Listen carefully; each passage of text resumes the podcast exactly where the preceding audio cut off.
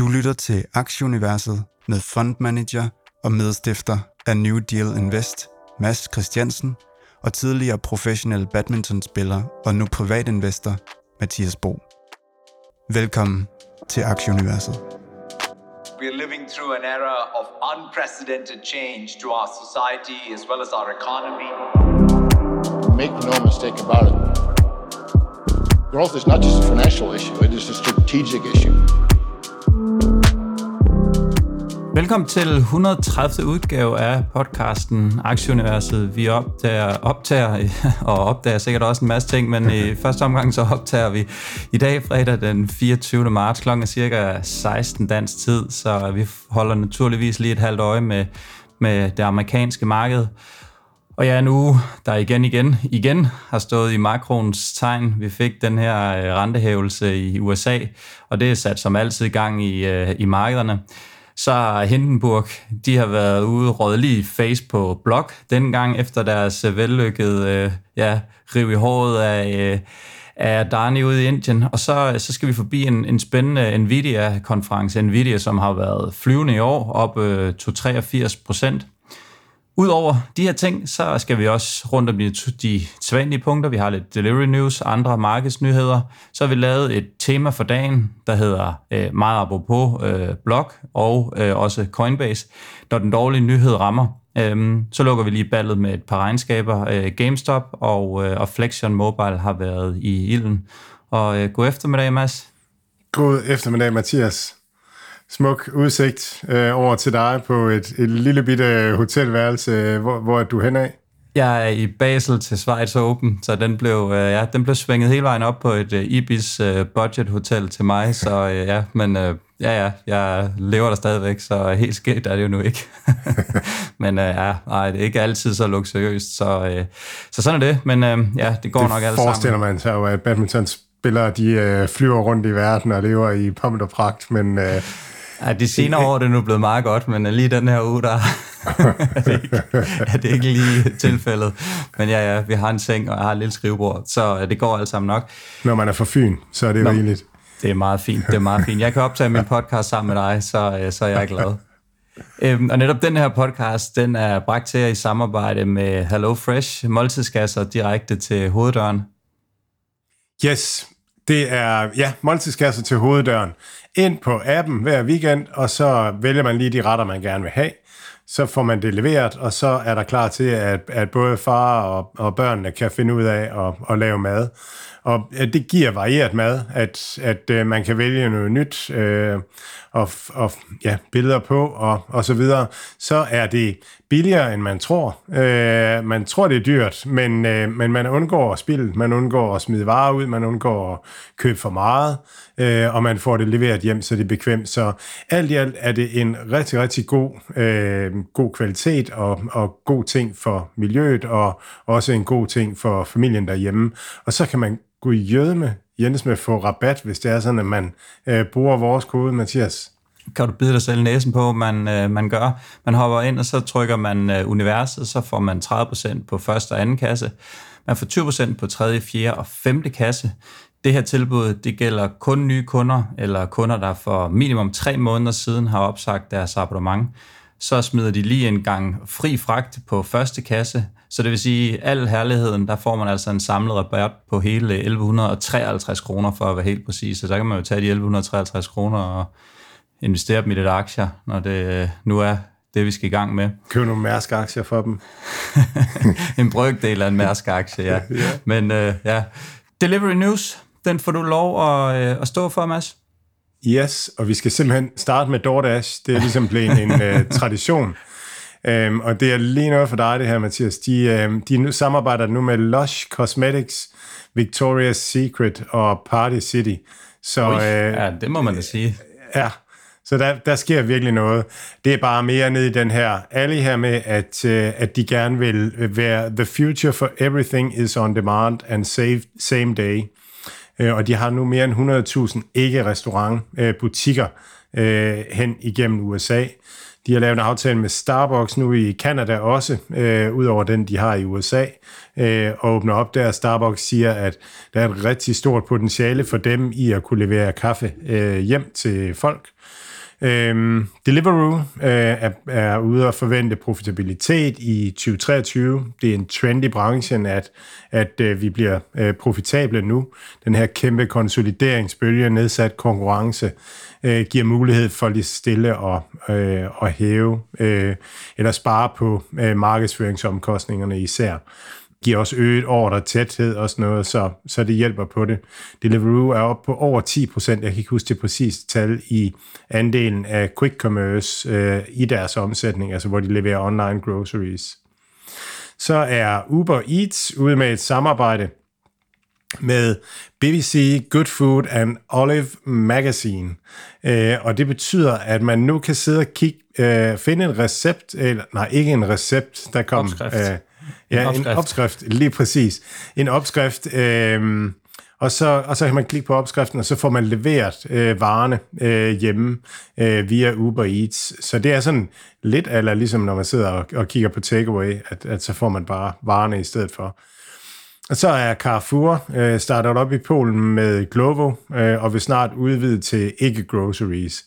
Jeg synes bare, det er sjovt med det her. Det er bare en trend. Altså, det er bare noget, der sker i øjeblikket, at, øh, at de her logistikfirmaer, de kommer til at, øh, at sørge for, at vi får varerne hjem til os selv, i stedet for at, at, at skulle ud. Lad os lige prøve at øh, starte på de helt overordnede toner øh, og kigge på indeksene. S&P'en er, as we speak, det kan jo selvfølgelig nå at ændre sig mange gange, men op øh, ja, 0,6, øh, 0,30 cirka for ugen, der er det samme 0,30. Øh, Nasdaq'en er op lige under 1%, DAX'en i Tyskland lige omkring 1%, og C25 er også op 1%. Den 10-årige rente er i 3,34, 3,39 i sidste uge. Olien ligger i 68, og US dollarkrydset er i 1,07. BTC er lige under 28.000, og Ethereum er lige under 1.800. Øh, holder, øh, ja, holder et, et, et flot øh, hvad man sige, højt niveau her omkring de her 28.000, og også i løbet af ugen var over. Øh, så øh, ja, igen, indeksniveau ser det jo sådan nogenlunde ud, hvor man vel okay tilfreds med lige under 1% på Nasdaq'en for en uge. Hvis man kunne få det hver uge, så havde det jo været dejligt. Øhm, så øh, generelt ser det egentlig fint ud, men der har der været smæk på i løbet af, af ugen. Det, det vender vi tilbage til. Ja, helt vildt op og ned, ikke? Altså, bare, bare fuldstændig, ja. Og du, vi vender tilbage til det. Har du noget til øh, Bitcoin eller blockchain? Ja, Coinbase øh, har været ude og, og, og, og, og lancere i Brasilien, øh, så, så nu, kan man, øh, nu kan man handle kryptovaluta der via Coinbase, og øh, de har integreret PIX øh, i, øh, i deres øh, offering, sådan at man kan betale med PIX, øh, og det er jo den her, det her brasilianske øh, digitale øh, betalingssystem, som øh, på en eller anden måde er obligatorisk, eller som er obligatorisk for banker at øh, deltage i. Så øh, Brasilien er et af forgangslandene for, øh, for digital økonomi, øh, og, og, og Coinbase øh, nu øh, der, og det er ligesom det, de vil, Coinbase nu, de vil ud over landegrænserne og, og ekspandere internationalt. Så kommer vi lige rundt om det her ja, hoved, hovedtemaet for, for i dag, makroen. Øhm, der blev hævet med, med 0,25 procentpoint.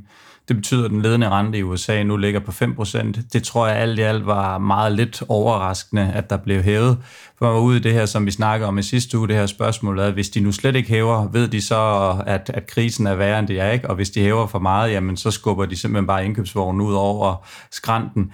Øhm, så, øh, så det var egentlig det. Øh, Fed, Fed Chair, han er så ude og, øh, og hvad hedder det nu, og, og sige, at centralbankmedlemmerne, de ser ikke nogen rentenedsættelser foran sig i år. Økonomien den er for stærk, arbejdsmarkedet er alt for varmt, og inflationen er, er stadig for høj, så det er nok ikke det, man sådan skal sætte næsen op efter. Det var første gang, at han taler om rentenedsættelser officielt. Bum. Selvom han siger, at det kommer ikke til at ske. Altså, ja, og så det her Fed dot plot, det her dot plot, som også er, ja, kan man rente, rente øh, øh, hvad hedder det nu, forudsigelsen, den, øh, hvad hedder det nu, den er ude og sige, at de formentlig regner med, at de hæver 0,25 igen i det her resterende år, øhm, og så må de så ligesom tage den derfra. Så det er lidt ligesom det, der er priset ind i markedet, at, at vi skal have en øh, rente, rentehævelse mere i, øh, i år. Nu må vi se, hvor, hvor lang tid de holder det, hvor meget de, de ændrer det.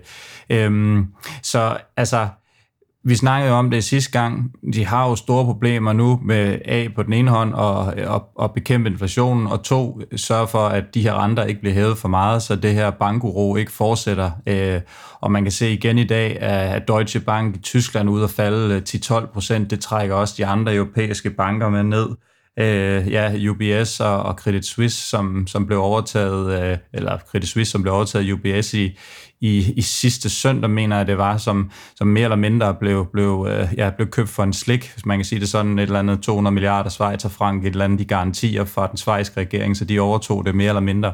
Så der er virkelig, virkelig, der, der, bliver, altså, der bliver masseret med fløjelshandsker på i øjeblikket for at balancere, og, øh, og vi har tit sagt, at, at det ikke er verdens nemmeste job, øh, hvad hedder det nu, øh, den kære Paul, han har, det er absolut ikke blevet, blevet lettere af, af de her ting her, og den her usikkerhed, der endnu en gang breder sig i, øh, i bankverdenen, Mads. Det er jo sådan lidt, øh, ja, det er der, der, hvor vi har vores penge stående. Hvis det ikke rigtig virker, jamen så er der da godt nok basis for en, ja, en gang stormvær øh, lige umiddelbart.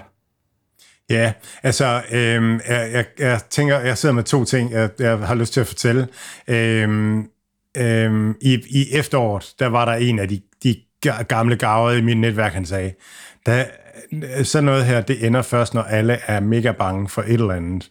Øh, og, og det er der, det ender. Sådan har det været de gange, han kunne huske, at, at det har endt. Så derfor mente han ikke, at, at vi var ved slutningen øh, sidste efterår.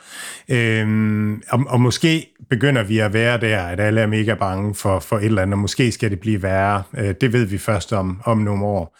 En, en anden ting, der er sjov at, at tænke på, øhm, og som jeg har brugt lidt tid på, øh, jeg havde et webinar her i New Deal Invest Regi her i ugens løb, øh, som ligger på YouTube og også på vores YouTube-kanal. Men der prøvede jeg at kigge på det, der hedder base rates. Og det handler om, hvordan plejer det at gå. Øhm, og, og når man kigger på base rates, så er det, det er vigtigt at gøre. Der er sådan, man kalder det et inside view og et outside view. Og hvis man nu skal komme et eksempel, så hvis, hvis jeg havde en i min omgangskreds, der, der ville starte pizzeria, hun var mega god til folk, mega god til at lave mad, mega god til økonomi, og, øh, og, og, og på alle måder en, man tænkte, det lykkes det her. Så man måske øh, vedtage, at hun var i blandt de 10% bedste, der starter restaurant. Hvad er så odds for, at, at det går godt for hendes restaurant? Jamen, det vi har snakket om indtil nu, det er inside view outside view, det er, hvordan plejer det at gå, når man starter en restaurant? Og svaret er, er H til. Det er, det er sådan noget, en fjerdedel af restauranter, der bliver nystartet, dem, som klarer sig på lang sigt. Så hendes odds for at klare sig, de er faktisk meget ringere, end man lige tænker. Og det er det, det her base rate-koncept. Hvordan plejer det at gå? Og, og lige nu, altså al den snak, der er om, hvad gør Paul, og 0,25 eller 0,5, eller hvad gør han, og hvornår kommer toppen, og det ene og det andet. Altså man kan også vælge at tage den ud og så se på outside view. Jamen, hvordan plejer det at gå? Øhm, og hvis man sådan går går en 50 år tilbage og så ser på nedture, så var de i gennemsnit 22 måneder, øhm, og, og de var sådan øh, fra 17 måneder og så til, op til 30 måneder. .com nedturen var 30 måneder, altså to og et halvt år. Men ellers så plejer de at vare sådan halvandet års tid, øh, sådan nogle nedture, 17 måneder, 20 måneder. Øhm, og nedturenes dybde, det er sådan lidt mere faktisk, end, end det vi har været nede nu her. Men lige nu er vi 15 måneder inde i den her nedtur, så vi begynder sådan at være i den zone, hvor at på et eller andet tidspunkt, hvis ellers det går, som det plejer, øh, så, så begynder vi at være tættere på bunden, end, end vi ellers er. Øhm, og det, som egentlig var spændende også, det var, at så, så kiggede jeg noget på øh, vækstaktier og sådan noget. Der var en undersøgelse ud fra JP Morgan, eller en, en grafik ud fra JP Morgan, der viste noget om tech-aktier tilbage i .com. Og, og vækstaktier, de falder faktisk før, øh, før indeks topper. Øh, og det så vi også. De, vores vækstaktier begyndte at falde i, fra, fra februar 2021 og faldt så igennem hele året, og indeks toppede først 1. januar 2022. Og så begynder de, så bunder de også ud før, øh, øh, på samme måde. Og man taler lidt om det her med, når rentetoppen kommer og sådan nogle ting. Så det er bare, det er bare, jeg har ikke nogen, jeg har ikke nogen prognose, men outside view, det er, at vi begynder at være i den zone, hvor tech enten har bundet ud, eller snart bunder ud. Og det spændende, det var, at når man så, så på tilbage i .com, hvis man nu så på halvandet år inde i .com, hvor der var et år tilbage, så havde indeks faktisk en større nedtur tilbage end vækstaktier, fordi vækstaktier falder hårdt og brutalt. Altså, alting passer ligesom. Så, så, øhm, så jeg, jeg fik sådan lidt ro i maven. Jeg kan ikke lade være med at sådan, øhm, og, og egentlig i bund og grund at tænke, at det, det virker egentlig som en meget realistisk scenarie, det går som det plejer, og at, at vi så har et, et OK sted lige nu. Så, så jeg, vil godt, jeg vil godt lægge hovedet på blokken og sige, at bunden er her inden for det næste år. Okay, jamen øh, altså, det er og, hermed. Og, og med fed streg under inden for det næste år. Altså, fordi det er jo ikke, det er jo ikke til at sige, og det er jo, det, det er jo det, også det, der er så tydeligt. Der er ingen, der ved, hvad der sker lige nu, og sådan nogle ting. Men vi er, nede, altså, vi er godt nede i den zone, hvor det, er, hvor det begynder at være interessant. Øhm, og så er det svært at sige, hvornår det går op. Og man kan jo bare gøre det, at man prøver bare at google positive nyheder fra et eller andet firma, hvor man gerne vil have positive nyheder fra, eller negative nyheder fra et firma, man gerne vil have negative nyheder fra, eller om vi skal op eller ned, så får man øh, uh, 1000 øh, hits på, uh, på hver sin vej alligevel.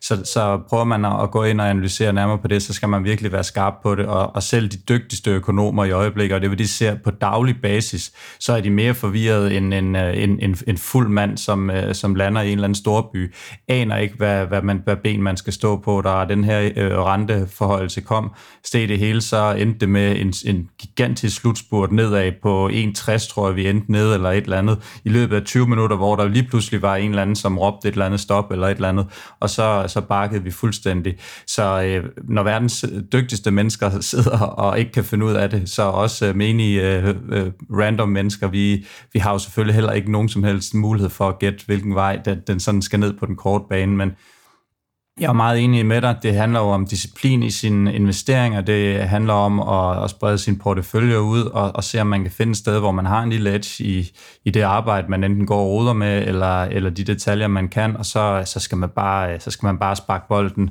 så højt op i luften, øh, forstået på den måde, at man bare skal være investeret lang, og, øh, og rammer man lige på bunden? Nej, det gør man aldrig. Sælger man lige på toppen? Nej, det gør man heller aldrig, men, øh, men mindre kan også gøre det. Så, så det må sådan ligesom være øh, ja, budskabet herfra, og, og de spilleregler, man ligesom skal prøve at, at holde sig efter.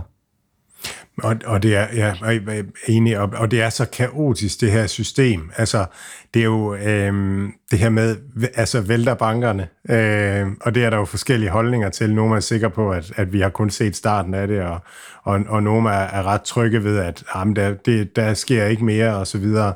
Og det, det gør jo bare, at altså, tænk sig, at sådan noget stort noget ligesom kan ske, og vi kan ikke, vi kan ikke forudsige det. Det er simpelthen... Øh, Ja, det er vildt. Men det er også derfor, at det kan godt være, at det værste, at, at, at vi ligesom er bange nok nu.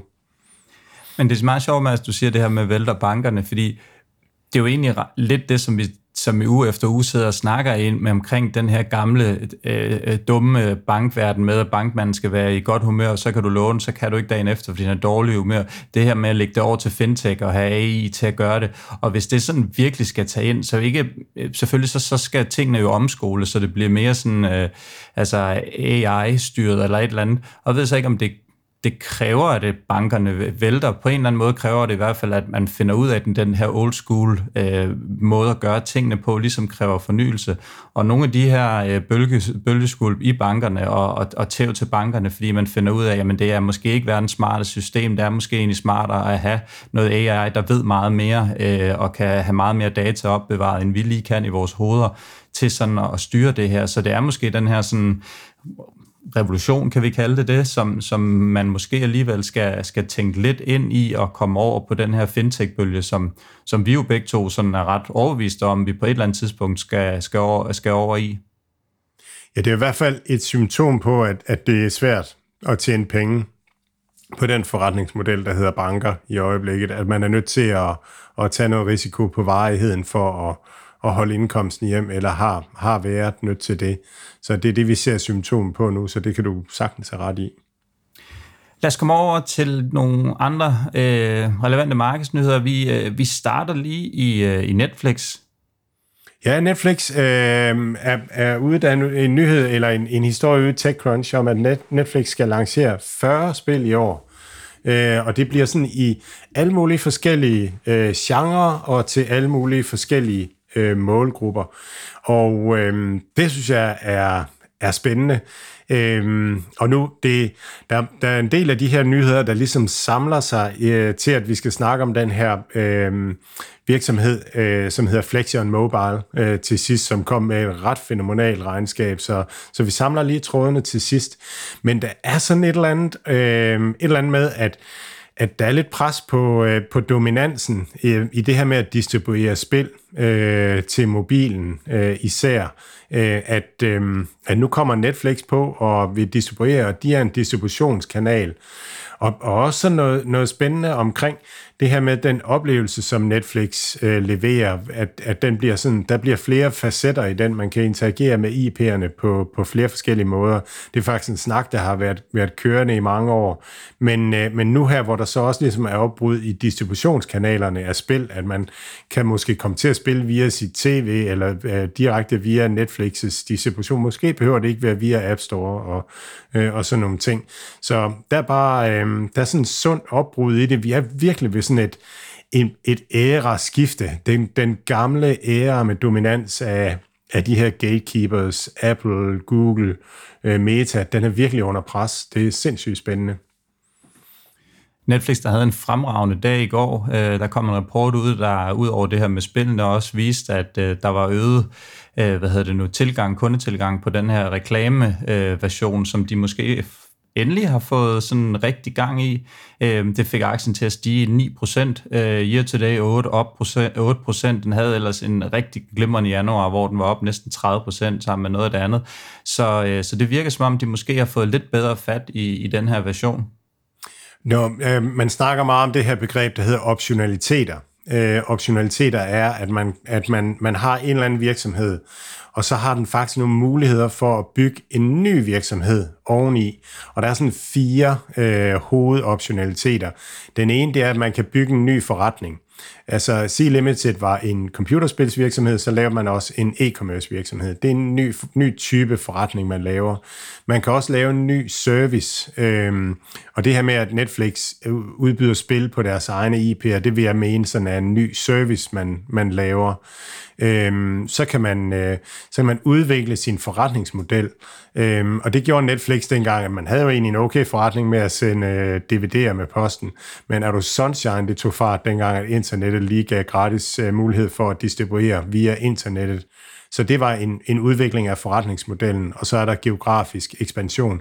Men Netflix, altså hvis, hvis de kommer afsted med det her med øh, dels at, øh, at ændre deres forretningsmodel til at være en, en, en premium distributionsmodel, til også at være en, en reklamefinansieret model, og så de også lykkes med, øh, altså med at, at lave nye services, jamen så snakker vi optionalitet, og så er det spændende, hvor, hvor stort det kan blive, og hvordan man så kan monetarisere al, al den øh, aktivitet, man så har på platformen. Så skal vi lige forbi Adobe og Adobe Firefly. Hvad, hvad er det? Adobe øh, annoncerede, at, at man laver Firefly, og det Adobe kan, det er jo, at man kan, man kan lave, øh, man kan være kreativ på deres platforme, tegne, konstruere og, og sådan nogle ting. Kender faktisk ikke Adobe særlig godt. Men, men nu, bliver, nu bliver det så med AI, at man også kan, øh, kan bruge AI til at hjælpe sig med det her, sådan at man bliver sådan en universel kreativitetsplatform, hvor, hvor artificial intelligence hjælper en. Altså, jeg tror, Microsoft har nailet den, når de kalder den Microsoft Copilot. Altså, det er øh, det her co-pilot-begreb, for vi, vi sidder og skriver vores regneark, og så foreslår den, hvordan vi skriver det færdigt, og så videre. Ikke? Også den gennemskuer jeg ved at skrive til min mor, undskyld, jeg ikke kan komme på lørdag.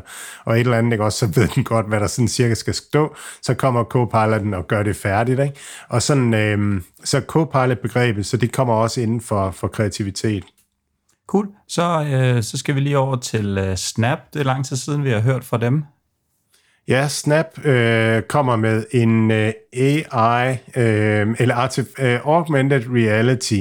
Den hedder ARES, øh, Augmented Reality øh, to Enterprises, øh, står det for. Og, og det er den her Snap-vision om, at at man har det her uh, augmented reality uh, prøverum.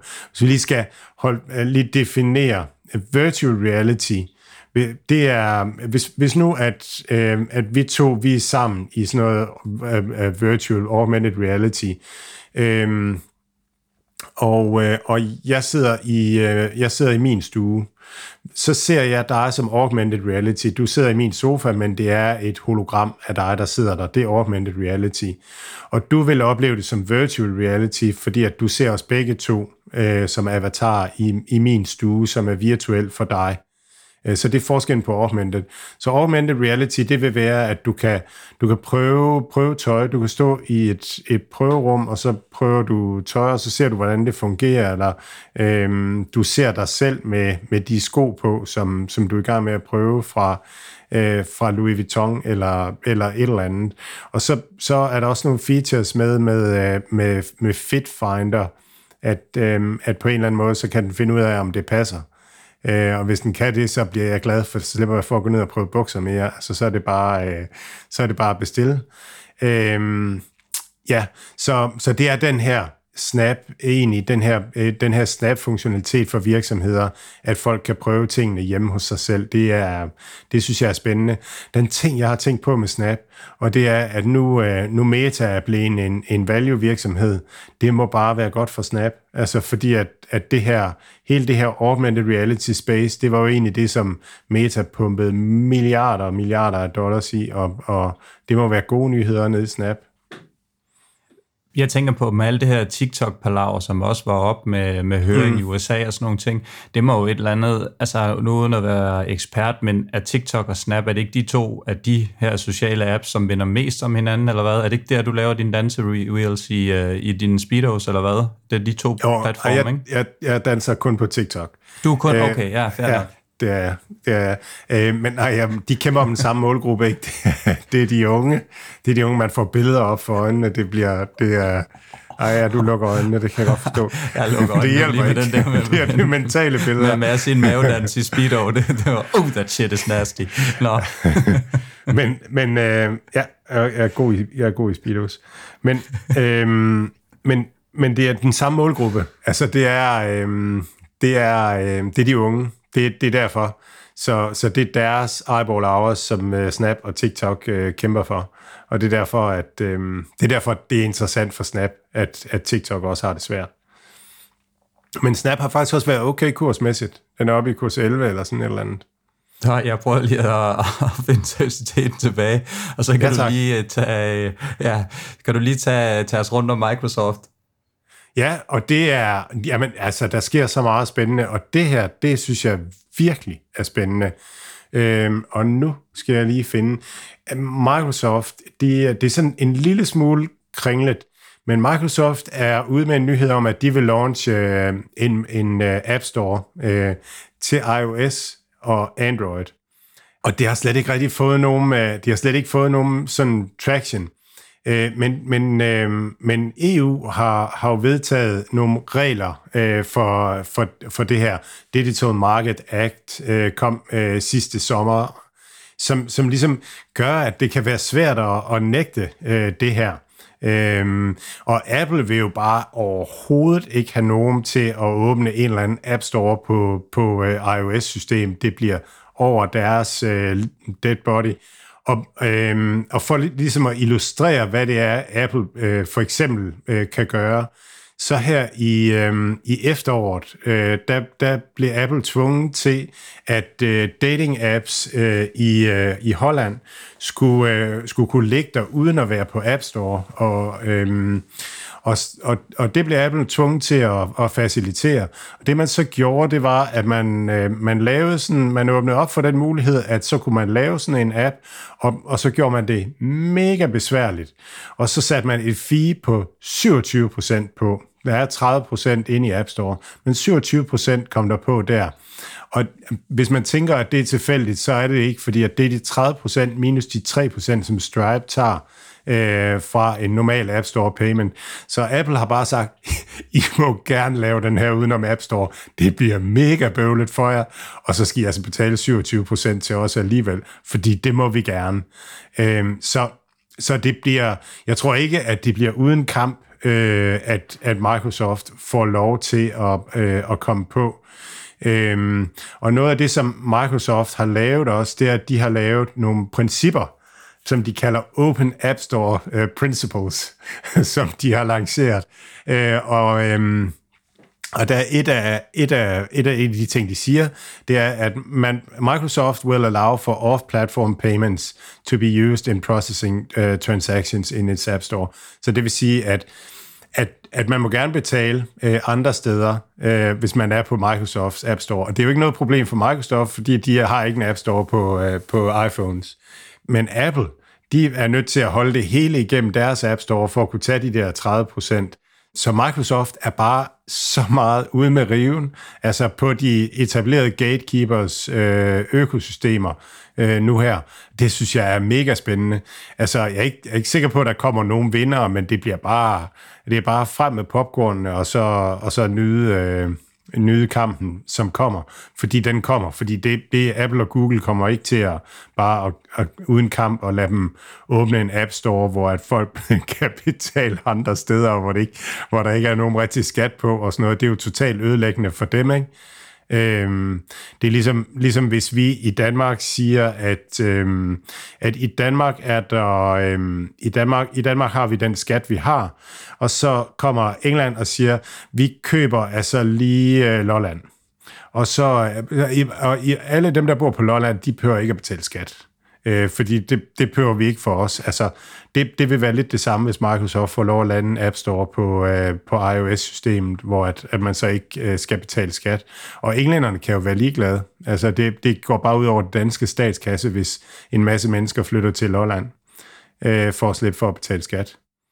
Jeg, jeg sidder bare og tænker, at de må jo... Øh Ja, det kan godt være, som du siger, at de bare, de bare prøver at gøre det, og så bliver det et langt øh, battle, uh, battle i et eller andet ret, uh, eller en domstol, hvor der så kommer frem til, at det, det må man enten godt, eller det må man ikke. Det er jo klart, at, uh, at det, det er to uh, ret, ret store spillere, der ryger flæsket på hinanden. Så det siger endelig, enten så åbner det jo markedet uh, fuldstændig på, på iOS, eller også så lukker det det fuldstændig. Det er vel de to egentlig, altså eneste udkom. Hvis der er nogen, der skal kunne tage uh, Apple i, i retten og føre det videre, så er det vel mere sandsynligt, at det er Microsoft, i og med, at de nok har flere midler end så mange andre til at gøre det. Så, så der får man vel også et tegn på, hvordan fremtiden øh, kommer til at, at tegne sig inden for det her. Vil du ikke uh, gætte på det, eller hvad? Jo, altså det er ligesom en betonmur, stor, tyk betonmur. Der skal være nogen, der er store nok til at blive ved med at stå og hamre på den betonmur rigtig længe, før den går i stykker. Og netop det her eksempel med, at de her dating apps, at, at de kunne godt få lov til det, men, men det betød jo også, at, at, at alle de fordele, altså, der er ved at, øh, at være på Apple, uh, apps, Apples App Stores, dem vil man miste, hvis man lancerede udenomkring, og den økonomiske fordel vil så være væk. Så det skal virkelig være en, det skal virkelig være en stor spiller, som har musklerne til at blive ved og blive ved og blive ved og sige, jamen vi vil gerne, og, og det, det eneste man får ud af det er måske at altså at, at rette søgelyset mod, øh, mod de her gatekeepers øh, skat, øh, som, som de har, og at det i virkeligheden funktionelt er, er konkurrenceforvridende, øh, selvom de måske lever op til, til kravene osv. Så, videre. så, øh, så, så jeg, tror, jeg tror, det er bare bevidst af Microsoft, at, at nu begynder de at slå til mobilsegmentet. Og det er jo, altså Microsoft prøvede jo at komme med på mobilbølgen med man købte øh, Skype, og man købte øh, Nokias handset-forretning øh, forretning og sådan noget, men, men øh, deres gamle leder der, Bormer, han forstod det ikke. Man havde også et styresystem. Og der er sådan en fantastisk interview med ham, hvor han står og latterliggør den nye iPhone og siger, hvem i al verden gider at købe den der iPhone, og så, øh, og så var det jo bare så vanvittigt forkert og han, han havde hans idé om, hvordan folk vil bruge en telefon. Altså, der skulle der være et tastatur på en telefon, det siger der sig selv og sådan noget, ikke også? Men det var bare så forkert øh, set. Så, så Microsoft har kom ikke med, og har været den store dreng, der har været udenfor og, og tabt det i nullerne øh, til de andre og så videre. Nu har de muligheden for, øh, for at drille. Og det er jo måske endnu en god grund til at, at, at kigge nærmere til at købe Microsoft, fordi det er jo en af de her, øh, ja, de har deres Azure, som kører rigtig godt, de har deres klassiske produkter, deres abonnementforretning og alt muligt, og det virker bare bundslut virksomhed, og hvis de lige pludselig nu også har sådan en moonshot med at kunne tage en bid af Apples kage under, som sådan liggende, som i hvert fald helt 100% sikkert ikke er indregnet i kursen, hvis de slår, slår den her mur ned, som, som du taler om, så, øh, så er det jo i hvert fald ikke noget, der gør aktien mindre interessant, i og med, der er, ja, som jeg nævnte før, ingenting af det her, der er indregnet i deres kurs PT. mig bekendt i hvert fald. Nej, altså det, der er interessant, det er, at det er i hvert fald skidt for Apple og Google, det her. Fordi deres marginer, de er baseret på, at de har nogle voldgrave, som ligesom bare holder. Og når der lige pludselig er en eller anden kæmpe, der står derude og begynder at hamre løs på de voldgrave, så skal man altså forsvare dem og, og så videre. Så det bliver mere bøvlet for dem. Om det er godt for Microsoft, det her, det ved jeg sgu ikke, fordi det, det er jo sjældent godt at gå i krig. Altså, det er jo bedre at bruge tiden på at udvikle. Øhm, så, men, men, men jeg tror også, Microsoft virkelig, hvis de, hvis de vinder det her, så, altså, så bliver det jo, så er der en stor opside. Så det er da Microsoft, som er rarest i det her. Lad os lige komme over til SoFi. Øhm, der var kommet der lige frem med to relativt eller meget kendte øh, investorer også holder den her aktie, Steve Cohen og, øh, og George Soros. De har taget øh, ja, en lidt større position af slagsen. Øhm, End dig. Cohen, han, øh, end mig, tror jeg, man kan sige. Øh, Cohen købte i tredje kvartal i øh, 2022, og han øvede sig igen i, i fjerde kvartal. Og han har nu fem, lidt over 5 millioner aktier, 5,1 millioner aktier, i, øh, og det er sådan 30 millioner dollars eller sådan noget i rundetal. Øh, George Soros han købte i fjerde kvartal og holder 1,25 millioner aktier til en hvad hedder det nu, nettosum af, af 7 millioner US dollars. Så øh, ja, det var nogle spændende, spændende hvad hedder det nu, investorer, som selvfølgelig kun har taget en meget lille del af deres samlede øh, øh hvad hedder det nu, investeringsformue og smidt i det her.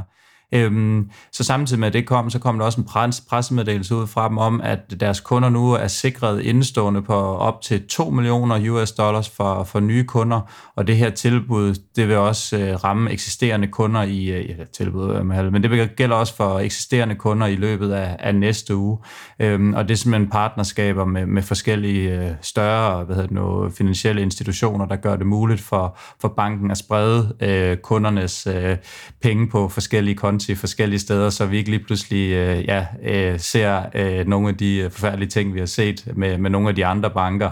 Øh, så virker som et, et oplagt og ret smart øh, træk af, af SoFi, som er ude med, med den her garanti, som jeg mig bekendt øh, vil ikke rigtig, øh, USA ikke rigtig stiller så meget den her øh, bankgaranti, er jo også op til debat både derovre og, og ja, måske også et eller andet sted i Danmark. Ja, altså det store spørgsmål, det er jo, om, om den, der står bag ved garantien, så kan betale, hvis det er, at det hele det vælter. Og der, der tror jeg, at, at den, man ultimativt øh, ender med at have tillid til, det er måske en, et par enkelte banker i USA, og så ellers, øh, og så ellers staten. Øh, så ja, så spørgsmålet er, hvor meget, hvor meget de er værd, hvor lidt de er værd, men, men det er nok noget værd, og det er jo da et godt signal at, sende i hvert fald. I hvert fald sige, at de er ude og reagere på de ting, som ligesom kan gøre deres øh, kunder nervøse, og det, som der ligesom er et helt stort samtaleemne i, øh, i, i øjeblikket. Øhm, så altså, det er jo i hvert fald, øh, ja, det er i hvert fald positivt. Men øh, ja, de har også kæmpet lidt med det i, under, under de her nyheder, som, som de selvfølgelig, når de er en, en eller anden form for bank, så, så er det klart, at har de heller ikke været helt flyvende. Men øh, det giver da i hvert fald en mulighed for måske at samle nogle SoFi-aktier billigt op, hvis man ikke øh, allerede har øh, smidt nogle skejser den vej. Alt, hvad Mads, Mathias og deres gæster siger, er deres egne meninger. Det er ikke finansiel rådgivning. Denne podcast er udelukkende ment som information og skal ikke bruges til at lave beslutninger om investeringer. Mads, Mathias og kunder i New Deal Invest kan have positioner i de virksomheder, der tales om i podcasten. Lad os komme over til øh, Nvidia og den her konference. Der må du lige uh, tage os i hånden. Ja, uh, Nvidia holdt uh, GTC-konference, uh, og det er sådan en, en, uh, en AI-konference, hvor der kommer en, en masse folk uh, inden for, for branchen, og Nvidia har en masse uh, annonceringer, og det ja, var det 40 pressemeddelelser eller sådan noget. Det var helt vildt meget, der kom. Øhm, og jeg synes, det var, der var nogle rigtig spændende indlæg, øhm, og hvis jeg prøver at, at tage igennem, så, øhm, så siger Jensen Huang, og nu I kommer til at høre Jensen Huang øh, sige de her ting, men jeg tror lige, jeg starter med at fortælle, hvad han siger, så er det lidt nemmere at, at høre det. Men han siger, at vi er ved et AI inflection point. Øh, inflection point, det er sådan et sted, hvor der sker noget. Og, øh, og det handler om inference. Øh, og inference, det er, det, er, det er konklusionsdelen. Man har kunne øh, lave machine learning og sådan analyser og sådan noget i mange år, men det der er kommet med large language models, som virkelig, virkelig virker, det er, at de kan, de kan rent faktisk producere noget. De kan producere billeder, og de kan producere forudsigelser, og de kan producere tekst øh, og sådan nogle ting. Så lige pludselig så, så giver det en masse muligheder for at bruge det til noget. Og det betyder, at at de computere, som skal lave inference, altså ikke de computere, man træner på, men de computere, der skal lave konklusionerne, de kommer i stor efterspørgsel nu. Så hvis man sammenligner med selvkørende teknologi, så samler alle Teslaerne data ind, og det bliver behandlet inde i øh, Dojo, Teslas supercomputer, og, øh, og så, så træner man øh, AI-modellerne der. Og så ude i bilerne, der sidder nogle inference-computere, som skal lave konklusionerne. Det vil sige, at de skal, de skal vælge, om man drejer til højre eller venstre på baggrund af de data, der bliver proppet ind. Så det er, de, det er de to forskellige dele. Så nu her, hvor vi lige kan, pludselig kan bruge det til en masse, så skal der noget inference til. Det er det samme, det er også øh, med, øh, var det Adobe, øh, med den der Firefly, det er også inference, øh, der lige pludselig skal til øh, derude. Deep learning has opened giant new markets. Automated driving, robotics, smart speakers, and reinvented how we shop, consume news, and enjoy music. That's just the tip of the iceberg. AI is at an inflection point as generative AI has started a new wave of opportunities, driving a step function increase in inference workloads. AI can now generate diverse data spanning voice, text, images, video, and 3D graphics to proteins and chemicals. Designing a cloud data center to process generative AI is a great challenge. On the one hand, a single type of accelerator is ideal because it allows the data center to be elastic and handle the unpredictable peaks and valleys of traffic. On the other hand, no one accelerator can optimally process the diversity of algorithms, models, data types, and sizes. NVIDIA's One Architecture platform offers both acceleration and elasticity. Today, we are announcing our new inference platform. Four configurations, one architecture, one software stack.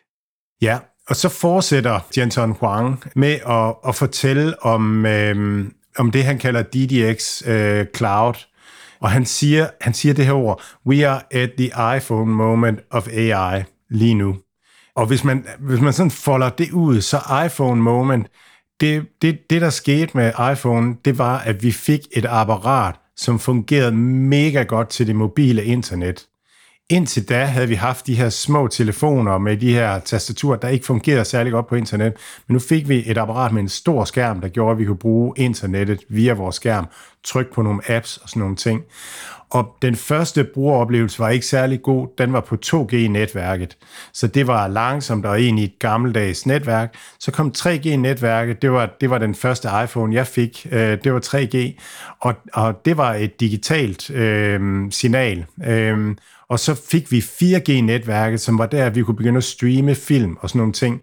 Og jeg synes, det er så sjov en sammenligning, fordi lige nu, der kan vi begynde at bruge AI, men det bliver sådan lidt kluntet og lidt sådan ikke så, ikke så brugervenligt og sådan noget.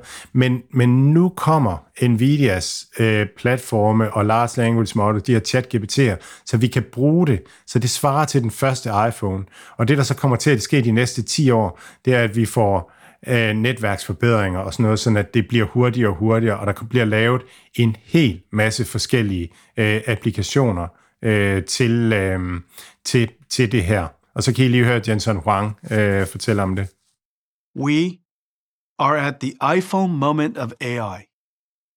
Startups are racing to build disruptive products and business models, while incumbents are looking to respond. Generative AI has triggered a sense of urgency in enterprises worldwide to develop AI strategies. Customers need to access NVIDIA AI easier and faster. We are announcing NVIDIA DGX Cloud through partnerships with Microsoft Azure, Google GCP, and Oracle OCI to bring NVIDIA DGX AI supercomputers to every company instantly from a browser. DGX Cloud is optimized to run NVIDIA AI Enterprise, the world's leading acceleration library suite for end to end development and deployment of AI. DGX Cloud offers customers the best of NVIDIA AI and the best of the world's leading cloud service providers. This partnership brings NVIDIA's ecosystem to the CSPs while amplifying NVIDIA's scale and reach. This win win partnership gives customers racing to engage generative AI instant access to NVIDIA in global scale clouds. We are excited by the speed, scale, and reach of this cloud extension of our business model. Det, som øh, Jensen Huang også talte om her, det var, at, at man øh, bringer NVIDIAs økosystem til øh, cloud service providers, CSPs, det er, er cloud service providers, så man kommer ud og, og ligge på dem. Og det, som der kommer til at ske, det er, at Nvidia øh, kommer tættere på øh, slutbrugeren. Øh, tidligere så har det været sådan, at Nvidia leverede chipsene, og, og Nvidia chips kommer med, med sådan en, en, en software, der hedder CUDA, som er en platform, som gør det nemmere at bruge de her chips. Det var noget af det, som Nvidia satsede hårdt på for er det 10-15 år siden, og som har været en standard i branchen, der har gjort, at grafikchips kunne bruges til, til artificial intelligence. Så det ligger ovenpå. Og så, og så der, derovenfra, der, der har cloud service providers egentlig ligget ud mod brugerne nu. Men, men nu bevæger Nvidia sig op i stakken og har det næste lag, og kommer nu med den her DDX Cloud, som er det næste lag, så man er ude mod brugerne. Og det, som han nu fortæller om her i det tredje citat, det er, at der kommer Nvidia AI Foundations, som er øh, som er, øh, er large language models, som man kan bruge som virksomhed, så man som virksomhed kan komme direkte på en NVIDIA Cloud. Og det er lidt spændende, at NVIDIA ligesom skærer sig op igennem hele stacken ude hos øh, cloud service providers. Så I kan lige høre øh, Jensen Huang her. Generative AI will reinvent nearly every industry. Many companies can use one of the excellent generative AI APIs coming to market. Some companies need to build custom models with their proprietary data that are experts in their domain. They need to set up usage guardrails and refine their models to align with their company's safety, privacy, and security requirements. The industry needs a foundry, a TSMC, for custom large language models. Today, we announce the NVIDIA AI Foundations a cloud service for customers needing to build, refine, and operate custom large language models and generative AI, trained with their proprietary data and for their domain specific tasks. NVIDIA AI Foundations comprise language, visual, and biology model making services. NVIDIA NeMo is for building custom language text to text generative models. Customers can bring their model or start with the NEMO pre trained language models, ranging from GPT 8, GPT 43, and GPT 530 billion parameters. Throughout the entire process, NVIDIA AI experts will work with you, from creating your proprietary model to operations. Så det, I hørte Jensen Huang sige her, det var, at the industry needs a foundry, a TSMC for custom large language models. Et foundry, det er, og TSMC, det er jo Taiwan Semiconductor, og, og foundry, det er, det, det er der, hvor man laver de her, øh, hvor man laver chipsene. Det, som er helt specielt for Taiwan Semiconductor, det er, at de er super gode til at kunne at være fleksible. De kan lave lige præcis de chips, som du gerne vil have. De er, Taiwan Semiconductor er en platform for at lave chips, og det er derfor, at, at, at øh, Jensen Huang sammenligner med, at man bliver man bliver the foundry for, øh, for large language models. Så det vil sige, at, at man bliver Taiwan Semiconductor bare for large language models, så man kan som virksomhed, der kan man der kan man bestille hos Nvidia den large language model, man vil have, og så kan man komme med data, og så bliver det trænet, og så bliver der lavet, øh, altså så, så er modellen kørende.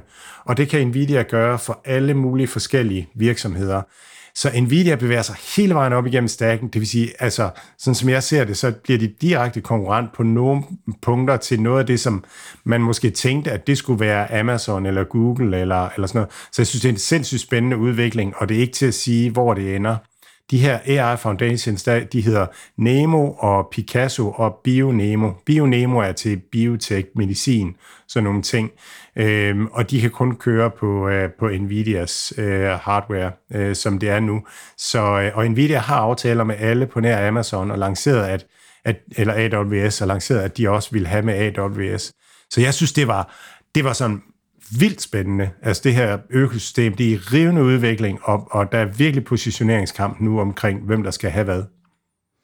Hvad sagde, hvad sagde analytikerne og, og andre, der var ude og, og høre det her også? Hvad var det sådan, fik du sådan en, en fornemmelse af, hvad, hvad, hvad de sådan ligesom mente om det? Jamen, jeg tror bare, lige nu er der jo bare AI-hype. Altså, det er AI, det, er, det, bliver, det bliver det helt vilde øh, og sådan noget. Og det, det er spændende, det er jo, det er jo altså AI bliver kæmpestort, men, men, men det er virkelig stadigvæk undetermined, hvem der kommer til ligesom at tjene de store penge. Øhm, og, og, og sådan nogle ting. Nvidia er bestemt en af favoritterne, øhm, og Nvidia bliver måske ligesom øh, Google, ligesom Android, øh, hvor at, at det er for alle, hvor Tesla øh, bliver, bliver mere den der vertikale integreret, ligesom iPhone. Og, og der kunne man forestille sig, at Amazon måske også gerne ville være vertikalt integreret og sådan nogle ting. Så der bliver sådan en positioneringskamp nu omkring det. Og ja, det er, det, vi er så tidligt i alt det her, og derfor så bliver der også krig. Altså, virkelig krig omkring det. Tilbage i starten af internettet, der havde man noget, man kaldte, hvad pokker var det, man kaldte, altså standard, øh, kampen om standarden. Skulle det være JPEG, eller skulle det være, øh, hvilket filformat skulle det ene og det andet være, ikke? også fordi man ved bare vinderne af det her, ah, men det bliver, det bliver så vildt, så derfor vil der også blive postet rigtig mange penge i at, at ødelægge hinandens positioner og komme omkring det og sådan nogle ting. Vi skal i gang med, øh, med lidt et tema, som vi har kaldt, det, når den dårlige nyhed rammer, og det har vi jo gjort, fordi at øh, nu her har vi et par gange den sidste, øh, sidste par måneder hørt nogle, øh, nogle ting, dels med, det startede med de her Darni, eller det startede ikke med Darni, men det der startede for et par måneder siden, øhm, det er blok, de er blevet ramt af den her øh, Hindenburg Research, der har, der har været ude og, øh, og hive godt fat i dem. Torsdag, øh, det fik aktien til at sætte sig, jeg tror, en 15-16 procent, og så, øh, så faldt den også yderligere i, i, i dag umiddelbart. Det har gjort den i hvert fald i, i pre-market, der jeg lige kigget på det. Og, øh, og det de sådan er ude, og, og, og det her Hindenburg, de er ude og, og lave sådan en rapport. De har sådan en hel research team, som sidder og kigger i, i op til to år, hvor de gennemanalyserer de her virksomheder af forskellige arter, og så går de så ind og shorter øh, aktierne, inden de så øh, hvad hedder det nu, frigiver den her øh, rapport. Og det har de så også gjort med blog. Og det de blandt andet er ude og påstå, det er, at mellem 40 og 75 af de her øh, procent af de her kontier, der er, de er enten fake eller en eller anden form for involveret i, øh, i fraud de havde lavet nogle fake konti selv, hvor de havde bestilt kreditkort i, øh, i Donald Trumps navn og Elon Musk, øh, og det modtog de, hvad hedder det nu, gladeligt med, med posten nogle dage efter, så, øh, så de kunne simpelthen oprette de her konti. Og man kan sige, det, det, er jo, det er jo lidt for tidligt at vide, hvad der er op og ned. De har en, en klar mission med, med det her, og det er at, at, at få dem ned med nakken og tjene en masse penge på det.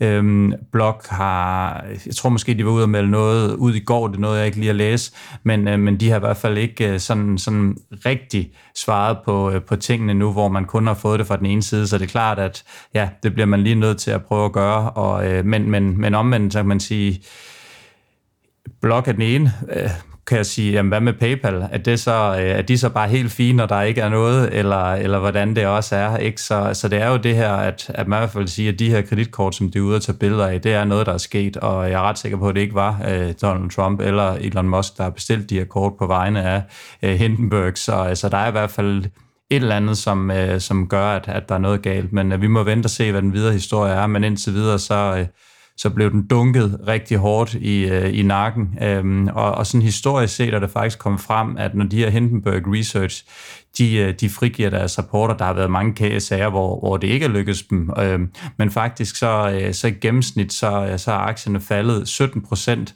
de første dage, som, som de her Hindenburg report, reports er, er blevet offentliggjort. Så man kan sige, at hvis de bare har, har ramt de her 17 procent, og så solgt dem når dagen om, eller et eller andet, jamen så har det jo været en ret god business for dem at, at have kørt det på den her måde, og Ja, men man skal selvfølgelig ikke snyde de her virksomheder. Det, det er sådan lidt... Men altså, det, det er også en lidt ulækker måde at, at gøre tingene på. Øh, sådan er min umiddelbare holdning, men øh, man kan sige, i, i den her verden, i, i en kapitalistisk verden, så, øh, så skal man ikke være for fin til noget, og det er de bestemt heller ikke. Øh, omvendt så, så er det klart, hvis der er noget, øh, ja, mukken, de både blok og de andre virksomheder, de hiver fat i, så er det jo selvfølgelig også fair nok, at, at de, hiver, de hiver fat i det, men ja, det, det, virker, det virker en lille smule ulækkert. Ja, altså, øh, det de svarer øh, blog, det er jo, we intend to work with the SEC uh, and explore uh, legal action against Hindenburg Research uh, for the factually inaccurate and misleading report they shared about our Cash App business today. Så uh, de tror med søgsmål uh, den anden vej, og kom egentlig bare med en kort tilbagevisning uh, af det. Og det er jo ulovligt at kursmanipulere. Så, øhm, så man, må gerne, man må gerne frigive sådan en short rapport for at, at oplyse øh, befolkningen, som jeg forstår lovgivningen. Men man må ikke øh, gøre det for at, at tjene penge på det. Og hvis, hvis, rapporterne, altså hvis rapporterne gør, at aktierne falder 17% i gennemsnit, så kan man sige, hvis man sidder der som, som privatinvestor, og den kun er faldet 5, og så tænker, okay, base raten her, det er, at de falder 17 procent. Altså, så kan man da lige så godt sælge, og så, så købe igen, når den er faldet de 17 procent. Så det bliver sådan en, en selvforstærkende, selvforstærkende virkelighed. Øhm, men jeg tror, noget af det, som jeg har set sådan lidt, lidt overskrifter om, det er, at, at noget af det, de siger, det er jo i virkeligheden noget, der gælder for, som du siger, PayPal og øh, alt muligt andet, og, og, og i virkeligheden så ligger der en, en almindelig bank bag ved, ved, ved mange af de her ting her, så jeg tror ikke lige, der er så meget på den her, men jeg aner det ikke. Og vi har en Simon, som var inde og, og spørge og stille lytterspørgsmål, sådan lidt apropos det her. Han, han og lidt apropos siger så, fordi vi kan lige kigge på, Coinbase har jo også været ude i de her SEC, og han skriver simpelthen et stort ønske til en dybere analyse af Coinbase med henhold til SEC, og, og hvad det har af betydning for, for virksomheden fremadrettet. Kan det ændre investeringscasen, spørger han om? Ja, det, og det er et godt spørgsmål. Altså, og, og, og, og jeg, jeg ved det ikke. Altså, det, det, er, det er simpelthen så svært at, at afgøre. Det som, når man sådan har hørt Brian Armstrong sådan tale løbende, øh, over de sidste, de sidste års tid. Han har jo talt meget om, at han rigtig gerne vil have regulatorerne til bord og, og tale med dem om, hvad der, skal, hvad der skal ske. Noget af det, der for eksempel lovgivningsmæssigt er uklart, som jeg forstår det, og jeg er virkelig lægemand her, men, men som jeg forstår det, så er, så er problemet, skal man se, hvordan skal man se øh, sådan noget som en Ethereum øh, token? Er det en... Øh, er det en aktie? Det kan man jo godt sige, fordi det er jo, man er jo medejer af, af Ethereum, og man får et, et afkast øh, på det. Eller er det, er det en anden form for, øh, for, for juridisk enhed, som man ejer? Øh, hvilken type aktiv er det? Og, og det har betydning for, hvad man må og hvad man ikke må med et Ethereum token, altså hvad, hvad Coinbase må tilbyde og ikke tilbyde kunderne, og hvad de må sælge til kunderne og ikke må sælge kunderne. Og, og ifølge Brian Armstrong, så har man prøvet at få svar fra SEC øh, på, hvad det egentlig er. Øhm, men SEC i sig selv, altså det er det, Brian Armstrong kom ud og siger, SEC er, melder ud i øst og vest, om det er det ene eller det andet, og det afhænger lidt af, hvem der udtaler sig og sådan nogle ting.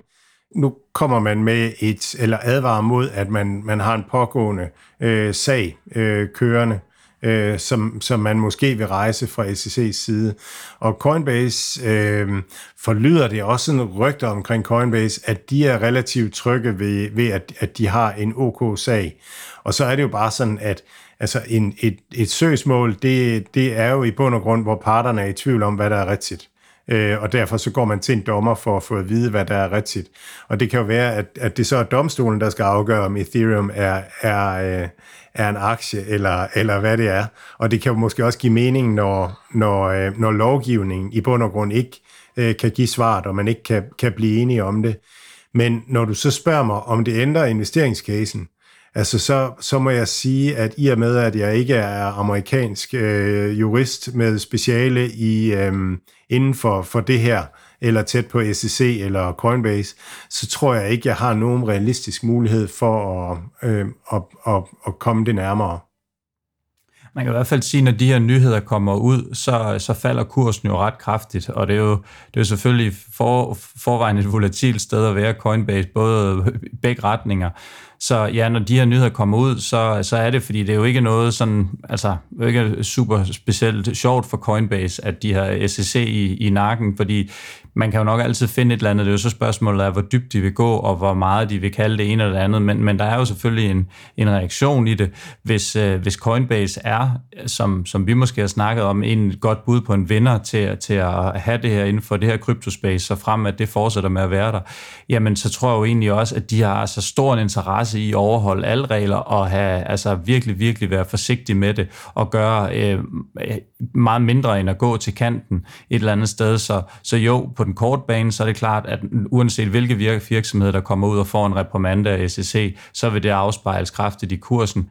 Men, men, øh, men tror man på, at Coinbase er den, øh, man siger, den rene øh, kryptoplatform, rene i, i, som, hvor jeg mener, at der er slet ikke noget foul play, og, der øh, og, og det er bare der, man kan handle det, og det er sikkert ligesom så meget andet, jamen øh, så på den lange bane, så så burde det jo ikke ændre. Så burde det jo netop være med til, at, at de her øh, ja, grønne øh, grøst, eller godkendelser fra, fra SEC, der kommer så ud efterfølgende med til at, at forstærke casen, øh, casen i, at, at, at Coinbase er stedet, man skal, man skal være. Ja, lige præcis. Altså det, det, det er derfor, hvis man har aktien, så er det derfor, man har den. At man tænker, at det bliver den vindende inden for det her. Og nu her, efter den her nyhed, så virker det klart, at, at der kommer et, ja, der kommer en retssag, som man skal igennem.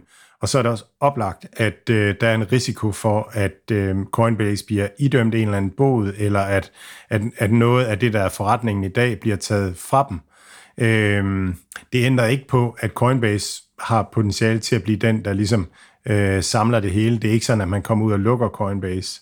Øh, det er sådan, ja, man skal aldrig sige aldrig, men, men det er ikke sådan lige min øh, vibe af det. Øh, så, så, øh, så så det, der egentlig er nu, det er, at Coinbase er mindre værd, efter den her nyhed er kommet frem, og det vi som investorer skal, så skal bedømme, det er, at den, hvor meget mindre er den værd, og det er det, markedet er i gang med at bedømme. Og hvis man har en edge i det, så skal man endelig øh, skynde sig at handle den ene eller den anden vej. Og hvis, hvis man ikke har en edge i det, så tror jeg, det er et dårligt tidspunkt at, øh, at kaste sig ud i at trykke på knapperne øh, lige nu, fordi at at både salg og køb, det er en aktiv beslutning, hvor man ændrer ens positionering i Coinbase. Og det, øh, det er min personlige holdning, at, at det, er, det er fjollet at gøre, når det, når det er svært. Og du kan også sige, at, at inden for et, et område, som er så udefineret et eller andet sted, så, øh, så vil alt, alt lige, så vil SEC nok være favorit til at få en eller anden form for erstatning, i favor, altså øh, kæmpe favorit til i hvert fald. Det vil virkelig over, overraske mig meget, hvis, øh, hvis Coinbase bare går fri for alt og ikke bliver inddømt nogen bøder eller et eller andet andet. Så, så man kan sige, der er i hvert fald, der skal i hvert fald nok indregnes et eller andet form for, for erstatning eller et eller andet andet, som, som kommer frem med det her. Det vil, det vil undre mig rigtig meget, hvis, øh, hvis de bare vinder den her øh, med 100 procent. Ja, altså der, der er en risiko, og den, den, øh, den skal have en eller anden pris. Øh, det er sådan, det er. Og det samme over med Hindenburg-rapporten. Altså, der er jo en risiko for, at, øh, at vores gode ven med det lange skæg, øh, at hans øh, square der, at det er noget, det er noget værre svindel øh, principielt, ikke? også når de er ude, øh, og, og, øh, og der er også muligheden for, at, at de har kunne se sit snit til at producere en historie, som var svær at afvise lige til starten, og så bare ville, ville nappe deres 17 procent øh, for det. Øh, så, men, men vi er lidt det samme sted, at, at vi er som private investorer ret prisgivet i, i det her, har svært ved at skabe værdi ved at, at trykke frem og tilbage på knapperne. Jeg tror, det det er meget bedre at tænke på, altså tænke frem, og så kigge resten af sin portefølje igennem, og så tænke, at det kan ske for, for alle de her virksomheder, og, og jeg elsker at sige Novo Nordisk, fordi alle er sikre på Novo Nordisk, men principielt så kan Eli Lilly altså komme med et produkt, som er super meget bedre til fedme, øh, som gør, at man taber sig dobbelt så meget på den halve tid. Øhm, og så er, altså, så er Novo Nordisk kurs altså bare alt for høj. Men det er, meget lidt, det er meget lidt sandsynligt, men det svarer lidt til en Hindenburg-rapport, eller altså de her ting, de kommer ind fra højre, så det er bare, det er positioneringen inden, som skal afspejle, øh, at man er, er, også kan håndtere, at der sker et eller andet.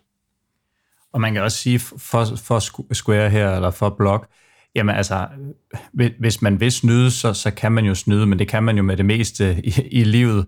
Så altså, det er klart, når, når tingene bliver digitalt, og det helst skal være sådan, at du kan oprette en, en konto, eller øh, få sendt et kreditkort fra, fra Revolut, eller fra øh, øh, Cash App, eller fra et af de andre steder, og det maks må tage to minutter, for ellers så mister øh, hvad nu, øh, forbrugeren tålmodigheden og sådan nogle ting, jamen så, så, så ville det være mærkeligt, hvis man kunne lave et system, som kunne ordne alt det her, uden at der er nogen som helst chance for, øh, for snyd.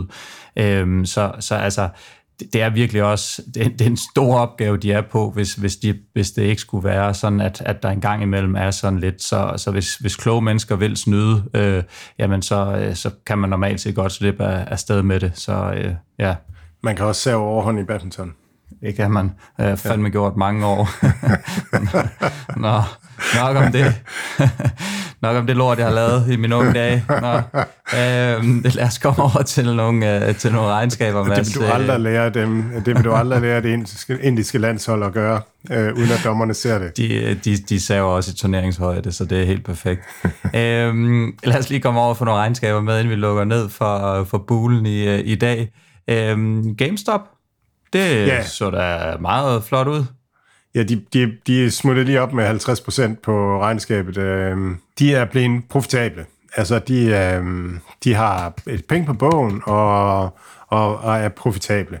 Og øhm, omsætningen hverken vækster eller stiger, price sales på en, og, og man tjener et eller andet øh, rimeligt beløb i forhold til der, man er, og begynder at snakke om, hvad man gerne vil og sådan nogle ting. Så det er stabil gænge. Det er en kedelig virksomhed.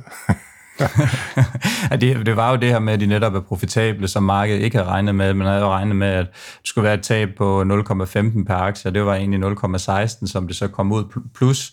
Så det var jo det, der selvfølgelig gjorde, at øh, hov, altså, hvad, hvad delen skete der der, og så er folk ind og sige, ja, men det er jo også fordi, det er Q4, og det, så køber folk julegaver og alt muligt andet. Ja, det kan godt være, men øh, ikke desto mindre, så var de simpelthen ude at vise, at de, godt, øh, at de, øh, de er back on track, sådan rent indtjeningsmæssigt. Så det var jo, øh, det var jo Godt klaret. Flexion Mobile. Ja, det her, det synes jeg simpelthen er en spændende virksomhed. En, en lille svensk øh, virksomhed med en market cap på, på 700 øh, millioner øh, svenske kroner. De laver markedsfører spil på alternative app stores. Så øh, Amazon har en app store, og Huawei har en app store, og de store kinesiske øh, mobilselskaber, de har deres egen app store, som ikke er Google, øh, App Store eller, øh, eller øh, Apple App Store. så, så, men for spilproducenterne, så det at lave, altså tilpasse koden og alt det her, sådan at det passer til Amazons App Store og de andre, andres App Store, det er bøvlet. Så derfor er det ligesom for stor, for bøvlet for dem at samle de penge op. Øh, men så tilbyder Flexion Mobile, at øh, de, hvis de får spil, så, øh, så vil de gerne ordne det for os. Det har de specialiseret sig i. Det er også fordi, der kommer de her daglige opdateringer, alt muligt. Så kommer der ændringer i betalingssystemerne og sådan noget. Så de er blevet en platform for spil, som skal udgives på andre, øh, andre platforme.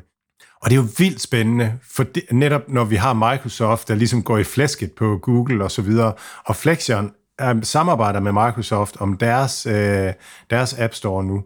Så, øh, så det er bare mega spændende. Flexion ligger ligesom det rigtige sted i, i det her. De øh, vækster deres omsætning med 100%, 108%, øh, og de er, giver overskud. Og de handler til en EV sales på 0,7, øh, og har en rimelig øh, pris per operativ cash flow på omkring 12 eller sådan et eller andet. Så på alle metrics er det bare en vildt billig virksomhed. De er sådan ligesom priset til ikke at lykkes. Og de øh, guider for en vækst på 20-40%. Så har de øh, kommet med en nyhed om et Digital Turbine øh, partnerskab. Øh, Digital Turbine, som også distribuerer apps til, øh, til de her økosystemer. Og, og, og de har forskellige kundebaser, så nu begynder de at samarbejde om at, at krydsdistribuere øh, hinandens øh, kunder. Så jeg, jeg synes, det er en, en rigtig spændende virksomhed. De har købt en, øh, en influencer marketings øh, virksomhed. Sådan ligesom i, øh, i efterforløbet af det her med ATT, at, at den måde, man monetariserede øh, mobilspil på tidligere, det fungerer ikke så godt mere. Så, øh, så nu øh, så, så, så, så er man begyndt at gå den her vej med influencer øh, marketing. Så det er rigtig, rigtig... Øh, spændende virksomhed, synes jeg. Også sådan på grund af det her opbrud og sådan noget, og de ligesom har en niche, som er, er interessant der. Øh, det er jo også risikoen, altså når, når elefanterne slås, så risikerer man jo lige pludselig at komme til at ligge under en på en eller anden måde, eller et eller andet, at, at det man har, det bliver lukket. Men øh, jeg har fulgt dem i nogle år nu, og, og synes, at, at det er rigtig, rigtig spændende. Den må vi holde øh, lidt øje med gående fremad også. Øhm, lille, lille svensk øh, kraftkal, så øh, det bliver spændende. Ja, lige en ting. Altså nu nævnte jeg Microsoft, øh, deres partnerskab der, og Microsoft har også øh, øh købt en, og, og snakke om det her med Microsoft øh, App Store og sådan nogle. Microsoft har jo købt en virksomhed, der hedder Sander, som, som sådan, øh, er sådan en digital marketingsvirksomhed. Øh, så Microsoft har alle de ting, der skal til for ligesom at lave, noget, lave en, en fed App Store, og, og Flexion her er ligesom også en brik i det system, at øh, at, at alle de spil, der er i Flexions portefølje, de vil automatisk kunne, kunne køre via en alternativ App Store, som, som Microsoft eventuelt laver. Det tror jeg egentlig blev ordene for i, øh, i dag, Mads. Vi, uh, vi nåede igennem. Vi er naturligvis tilbage i næste uge. Um, mm-hmm. God weekend til lytterne, og god uh, weekend til dig, Mads. I lige måde, Mathias.